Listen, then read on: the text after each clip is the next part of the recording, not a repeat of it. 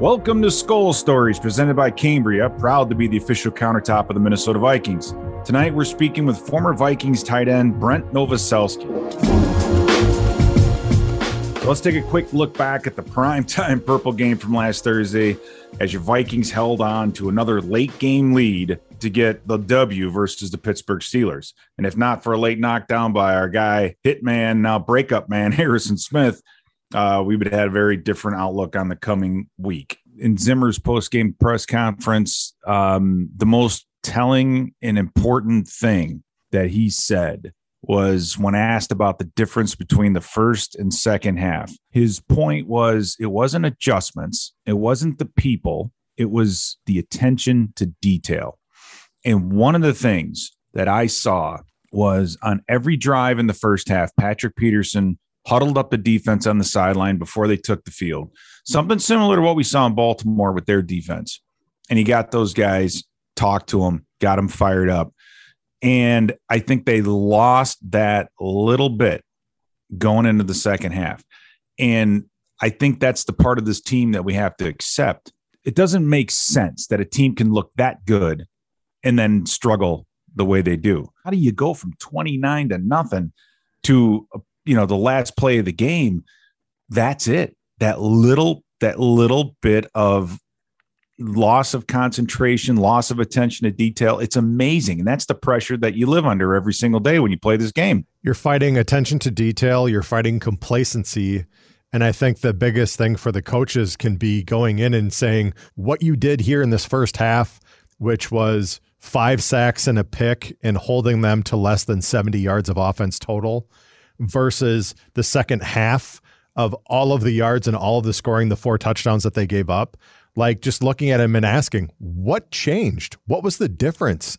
And and and as coaches, I'm sure they have an idea, but at the same point, like hearing it from the mouths of the players is a completely different animal. So hopefully for them, they can look at the the footage and say, do what you did in the first half and avoid the second half because that's been the problem all season long. We should have pretty much the same group the rest of this year.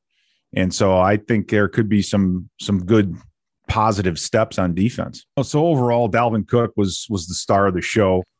But to, for Dalvin to go out there and do what he did after rehabbing, after all those things that happened, you talk about a leader. He's the leader of this team. You know, Cousins had, I think, a solid outing. Um, not his best, but I don't think it was all on him. You know, the two the two interceptions were were the big things, the two turnovers, uh, 216 passing yards. Justin Jefferson, unbelievable in the first half, and then gets only one reception in the second, but a couple opportunities that Jefferson had. I still love the idea that we're getting aggressive, that we're going downtown and we're throwing it deep to Jefferson. That first half was was really a thing of beauty. All right. Well, let's catch up with tonight's guest. From growing up in Illinois to starting his NFL career with the said Chicago Bears, to finishing his career with the with with our Minnesota Vikings. Um, this former tight end has some great stories to tell. He's an awesome guy. He's one of my favorite teammates. He was a vet that that took care of all of us. Uh, I know you're going to enjoy my conversation with the guest of the week tonight, Brent Novoselsky. Absolutely thrilled to bring in one of my former teammates and a guy who uh, was a big role model, I know, for me as a rookie in the NFL, and that's Brent Novoselsky. Brent, how are you doing? Dude, I'm doing great. Thanks for having me. It's been quite some time. I mean, 1988 through 94, you were in the NFL. I think you started in 88 as in Chicago, so you were a Bear for a little while, and then came over to Minnesota. Tell me about your time in Minnesota when you found out you were coming here, and what were your thoughts? I grew up in Chicago, so coming to the Bears my rookie year was interesting uh, with uh, you know Mike Ditka, and you know three years removed from the Super Bowl. Ditka had his heart attack that year. I didn't give it to him. uh, we had the fog ball. Uh, you know, I, I it was really cool because you know I got to wear his number, so you know, I played here for a year and they retired my number, which is kind of cool. did they? Um, did Ditka ever say anything to you about that? It was a few years that I run into him every so often, but when I ran into him, I'm like, Mike, I am so glad that they finally retired our number. and and he said, he said, you know, he goes, no, he goes, I, I like it when the kids wear it. I go, yeah, Mike, I was kidding. He took it pretty seriously, but uh, it was it was cool. It was really cool to play there. You, you know how it is to play it local, right? Because oh yeah, you know you get you get those tickets, but you don't get enough tickets to cover everybody. So basically, I was making the minimum, which was about 60 grand, and I spent every dime getting tickets for my friends and family. Isn't so, it amazing how many friends you, know, you, have that from growing up when all when all of a sudden you're uh, you're playing on Sunday? Oh yeah, they come out of the woodwork and they can't get tickets anywhere else, so they come to you, which is fine. except that's one of the main reasons in the off season I went Plan B free agency to uh, Green Bay. Uh, that along with the fact that they paid me 25 grand and up my salary to about 120. So they doubled my salary. I figured I was three hours away, you know, in in uh, Cheeseland, and and didn't figure that people could get up there as quickly. So that that worked out okay until I got cut, the final cut there, uh, right before the season started, and uh, it kind of irked me because Lindy Infante, who's the coach there at the time, he never said a word to me. So, you know, wow. with the Bears, I got cut a few times in camp and they brought me back. But when I got cut, Ditka spent like 20 minutes with each guy that he cut. He told, you know, he sat down, he told you what you needed to work on. He told you he appreciated the effort. I mean, it was, you know, it wasn't a great feeling to get cut, but it was a better feeling than, you know, your position coach saying, yeah, um, yeah, I don't know why we cut you. I, I broke two cartilage in my ribs during camp in Green Bay and I missed half a day of practice to get X-rays. And Coach Infante uh, called me out for missing that half a day of practice, and then I I wound up wearing a flak jacket the rest of camp and couldn't breathe, and yeah. and you know so they cut me. So you know uh, my love for Green Bay goes deep to begin with. Um, you know, so I, I get picked up by the Vikings the next week and played out the season there and wound up knocking the Packers out of the playoffs that year. So uh, good riddance. Uh, justice was justice was served. So you played in the Fog Bowl against the Philadelphia Eagles, yeah. which that has to be one of the craziest weather games ever, all time. I mean, what was that yeah, like? It was December 31st, and it was balmy. It was nice. It was a perfect football day. You know, it was a perfect fall football day. And then right around the end of the second quarter, I'm looking down the south end zone, and it looked like one of the hot dog vendors was on fire. I mean, literally, it looked like smoke was pouring out of the tunnel. Like, what? What's going on there? And all of a sudden, it started, in, in you know, engulfing the stadium. And by the time we came out after halftime, you you literally could not see 20 yards in front of you, maybe. And it was funky because it really won the game for us because we could stop the run, we couldn't stop the pass as we proved a week later against San Francisco. Um, so all of a sudden, Philadelphia, you know, Randall Cunningham, Cris Carter, they couldn't throw. So uh, that won the game for us, really. And I running down on kicks, running down on punts, literally looking up in the air, and the ball would just come out of nowhere. and uh, the coolest thing was you'd be on the field, you look around, and it was literally like we were playing in the park when we were kids. Wow! Because you couldn't see any of the fans you know, oh, until you man. got to the, the sideline. And then you look at the fans, and the fans were just looking at you. They couldn't see what was going on on the field, so they're sitting on their hands. They, and nobody's leaving because it's a playoff game. They spent a lot of money for it. So it was, yeah, it was the most surreal game I've ever played in. That's a piece of history that you were a part of, and and that's that's something I'm sure you talk about all the time with your folks from back home. Now, 1994, my rookie year, you were here. Um, with the Minnesota Vikings, and I know graduating from Penn, um, you, I believe, uh, and Greg Manusky, is that correct? Went to Penn as well, or he went to Brown? No, Manusky. Manusky didn't go to Penn or Brown. Come on. Where did he go? Colgate Manusky? or some? Where did where did Manusky go to? Yeah, yeah Colgate. Colgate. All right. Okay. I'm sorry. I, I just all I remember showing up was they were saying that he was really smart, but he's really crazy, and I'm like, yes, because you had some yeah, characters here was. back then.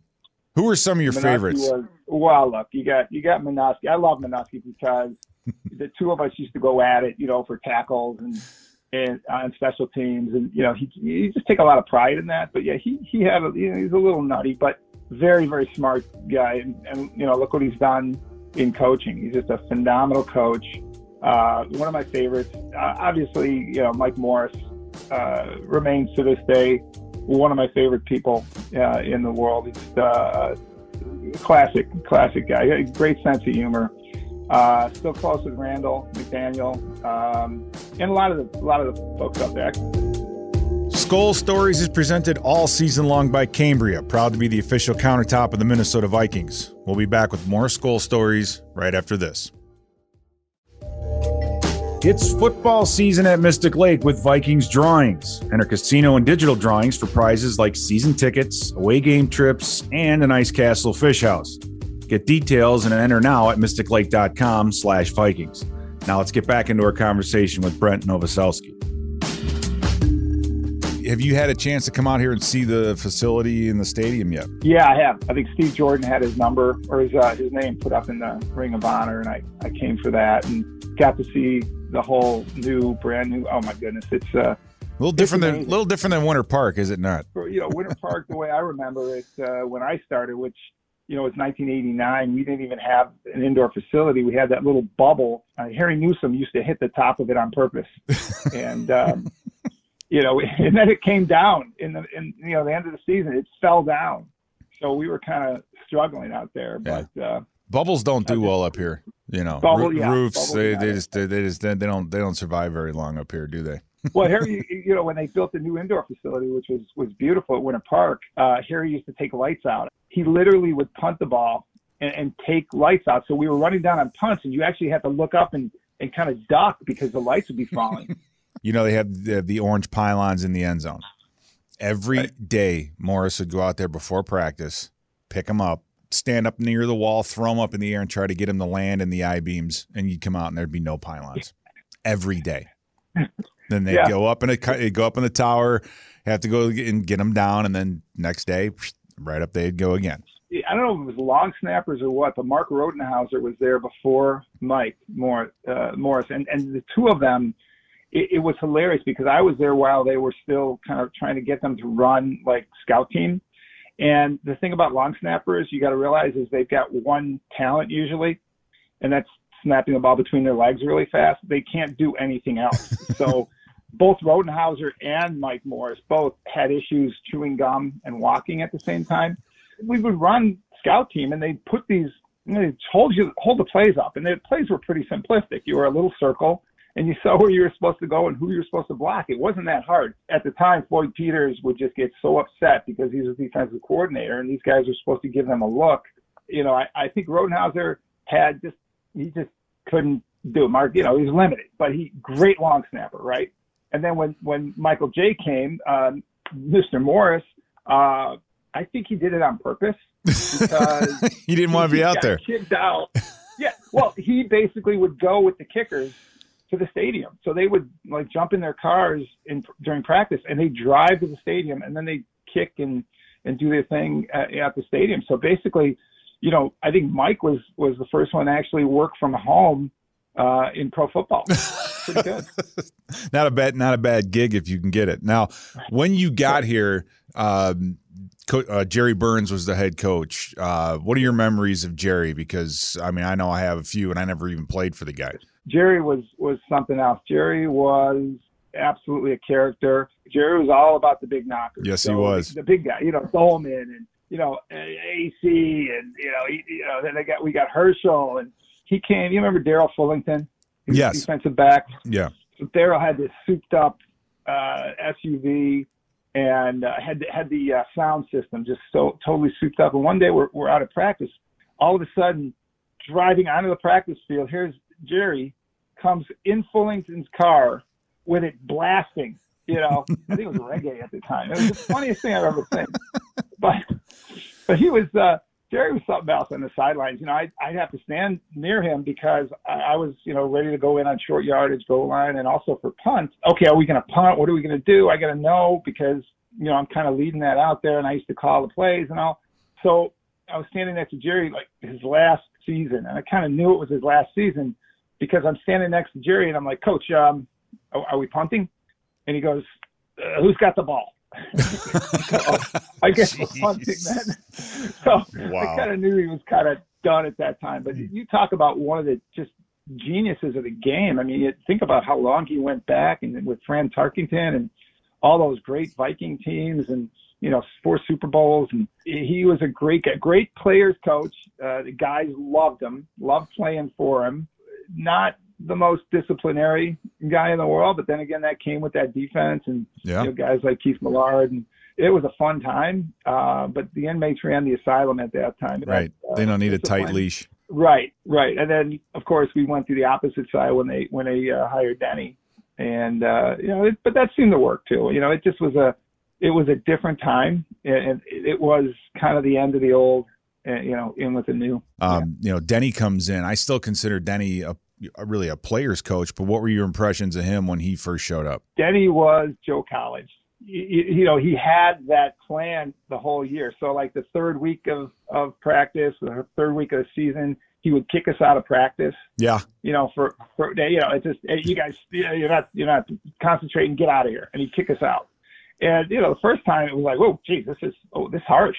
And then of course, after that, next couple of years, it's like, okay, here we go. Third week, he's kicking us out. You know, Denny was right away. It was just, let's keep you fresh. And boy, that, that, that could have added a lot of years to my, my career if I didn't get hurt. So, last question for uh, Brent Novoselsky. You work with B'nai Barith Sports Lodge. If I mispronounced that, please let me know. Um, yes, you did. That's okay. Okay, so we're, we're gonna tell we'll, tell us we'll a little bit about that. Yeah, B'nai B'rith is uh, it's a Jewish organization. Um, uh, back in the 30s and 40s, um, you know, Jewish people in Chicago uh, wouldn't really they they were discriminated against. They they weren't allowed to play in you know softball tournament leagues and, and bowling leagues. So we made our own. It's a scholarship program, and and I received a scholarship back when I was a freshman at Penn, and it paid for my books, and it was an important deal for me. So I've been running it for about 20 some years now, wow. and we give out about 20, 25 scholarships a year to uh, local kids, and and then I I work a lot with um, the NFL Players Association here, the retired guys, and the best thing about the retired guys is um, they need help, and yeah. they're they are a good bunch of guys, and you know what? If you can focus them properly, um, kind of like herding kittens, uh, you actually can make a big impact on the area, and, and we've made a huge impact on on the Chicago area through what we're able to do for uh, these youth sports programs and really youth football programs. I mean, we're trying to make sure the game survives. Uh, you know, our pencils are kind of, are, you know, revolving around that. Uh, but it, it, it is a great game, and you know it, it's changed a lot, and it needed to. Um, but it's still there's no better game out there to teach young kids how to how to be part of the team than than football. Absolutely agree. Brent, thank you for your time. I appreciate it. Look forward to seeing you soon. Absolutely, Pete. Take care. Thanks. All right, take care, man. Bye. Thanks again to Brent for joining us tonight from his days here in Minnesota to the great work he's continuing in the Chicagoland area. It's always great to hear from Brent Novoselsky, and it's great to have him on the show once again. All right, let's take a look at our Northern Tool and Equipment keys to success. Northern Tool Equipment brings the power with top brands like Milwaukee, Stihl, Lincoln Electric, Honda, and more. Northern Tool and Equipment, quality tools for serious work. Now, these Bears are 4 9 and working through the aches and pains of working with a season with a rookie quarterback, Justin Fields. Uh, first game back against Green Bay after the rib injury. Now he's played in 11 games, 1,585 passing yards, six TDs. The problem 33 sacks and 10 interceptions. Um, he can make things happen with his feet and with his arm. I think he's starting to get a little bit more of the just throw it up there, you know, to him. He's getting, I think, a little more loose, but their offensive line um, is limited at best. So the pressure, the hits, those things have to continue. You you can't let him get comfortable. Um, you can't let him get a feel or get a rhythm in this kind of a game. So it's going to be up to our defensive line, and I think they're up to the task and our defensive ends and our tackles should have an unbelievable night against them. You saw him make some really, really nice throws and make some really good moves, kind of elusive and escaping, but then it would get down to the end where he'd have a guy wide open and he just didn't put the right amount of touch on it or something. And it was for someone like him, he's showing signs of some greatness there, even. And I think um, as he's figuring this stuff out and kind of taking his lumps here, I think eventually he, he's going to start to put this together better. I mean, Jay, you know, back in the day when you when you, you knew you were getting to a quarterback when he was physically limping, I think now when you start to get the quarterback, it shows up in um, incompletions, right? The inaccuracy, and that's exactly what you're talking about. You see it. it's yeah, you're, you're playing loose. You're, he's flipping the ball, you know, while he's in the grasp, underhand to the running back, and then he gets a you know kind of a routine type throw and he misses it. And we've seen that uh, out of Lamar Jackson. Uh, we've seen it out of Kirk Cousins too. You know, it's just games when when they're getting to him and getting at his feet. It does affect accuracy down the field. And in this day and age, you have to be an accurate passer. So I agree. The inaccuracies, if we start seeing those showing up in fields, um, that's good. That means the rush is getting to him. That means we're, you know, we're getting physical with him. The other guy is David Montgomery, um, 608 rushing yards. He's been hurt a lot this year, four rushing TDs. Um, Darnell Mooney, I mean, this guy's coming, he's growing. Um, a good receiver, 100, you know, 740 yards, three touchdowns. Cole Kmet, their tight end, um, good blocker. He's kind of a, a, dual threat, and they love using him in the short passing game on the bootlegs and everything else. Um, and then there's Robinson. I mean, Robinson is the most talented receiver. He and the quarterback to start in sync right now, and we got to let that. We got to make that continue because if we let Allen Robinson start getting steam, look out. Defensively, they're still solid. Ninth in yards uh, per game, eighth in passing yardage per game. You know, not as good against the rush they've been decimated. Khalil Mack out for the season. That's been a huge loss. And then to lose Akiem Hicks as well. He's been out um, since week nine. Um, if they get him back, that'll be a shot in the arm for their interior defensive line. Uh, Roquan Smith is the linchpin to their entire defense. This guy, 130 tackles this year. That's it, just 130.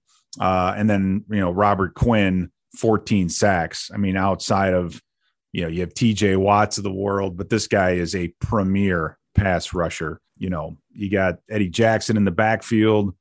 They they're a little bit like Pittsburgh, where they depend a lot on that pass rush uh, in the in the back end. They they're when they're forced to cover during an extended play or for you know protections there, play action, scramble, those kinds of things. Just like with Pittsburgh, they don't they don't match up in their zones real well. They leave these gaps, they leave these spaces, and we're going to have to take advantage of that. So it's always awesome to play in that stadium in this town. Great fans. Keem Hicks coming back on Monday Night Football. That's going to be a shot in his arm. So we're going to take the wind out of their sails. So if you can't make it to the Windy City, be sure to join Paul Allen, Ben Leber, Mike Mussman, Greg Coleman, and myself on the KFAN pregame show and broadcast all across this Vikings radio network. Thank you again for joining us for another episode of Skol Stories presented by Cambria. Proud to be the official countertop of the Minnesota Vikings. We will see you all again next week.